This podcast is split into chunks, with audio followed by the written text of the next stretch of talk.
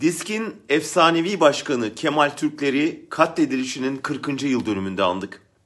Türkler bugün baskı altında yok edilmeye çalışılan devrimci sendikacılığın kurucu isimlerinden biri. Önce 1950'lerde Menderes'e karşı, Türkiye Maden İş'te, sonra 1961'den itibaren Türkiye İşçi Partisi'nde, ardından 1967'den itibaren kurucusu olduğu devrimci işçi sendikalarında işçi sınıfı mücadelesini kararlılık ve cesaretle sürdürdü. Almanya'da, İngiltere'de örneklerini gördüğümüz sendikal tabana dayalı bir işçi partisi ezilenleri iktidara taşıyabilir, Türkiye'nin kaderini değiştirebilirdi. Bırakmadılar. Demirel iktidarı 1970'te sendikalar kanununda değişiklik yaparak diskin yükselişini engellemeyi denedi.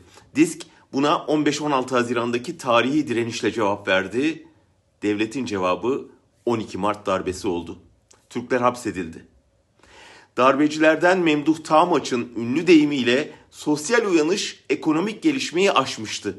Ekonomiyi kurtarmak için sosyal uyanışı bastırmak gerekiyordu ama ne yapsalar Türklerin ve diskin önünü kesemediler. Darbeden sonra gelen milliyetçi cephe hükümeti hukuku katletmek için devlet güvenlik mahkemeleri kurmaya kalkıştığında yine karşısında diski buldu.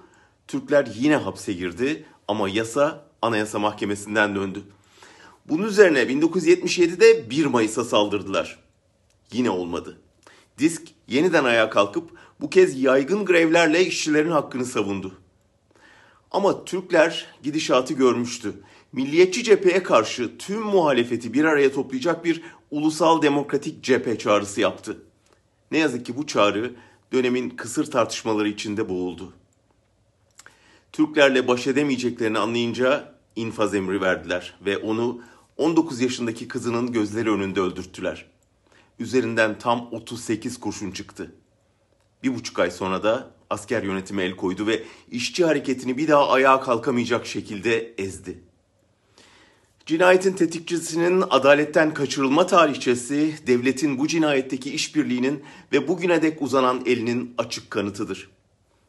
Bugün hak arama mücadelesinin ezilmesine, DGM'lerin asli yargı kurumu haline getirilmesine ve ülkeyi yöneten milliyetçi cephenin haline bakınca Türklerin ulusal demokratik cephe çağrısının hala ne kadar güncel ve önemli olduğu anlaşılıyor.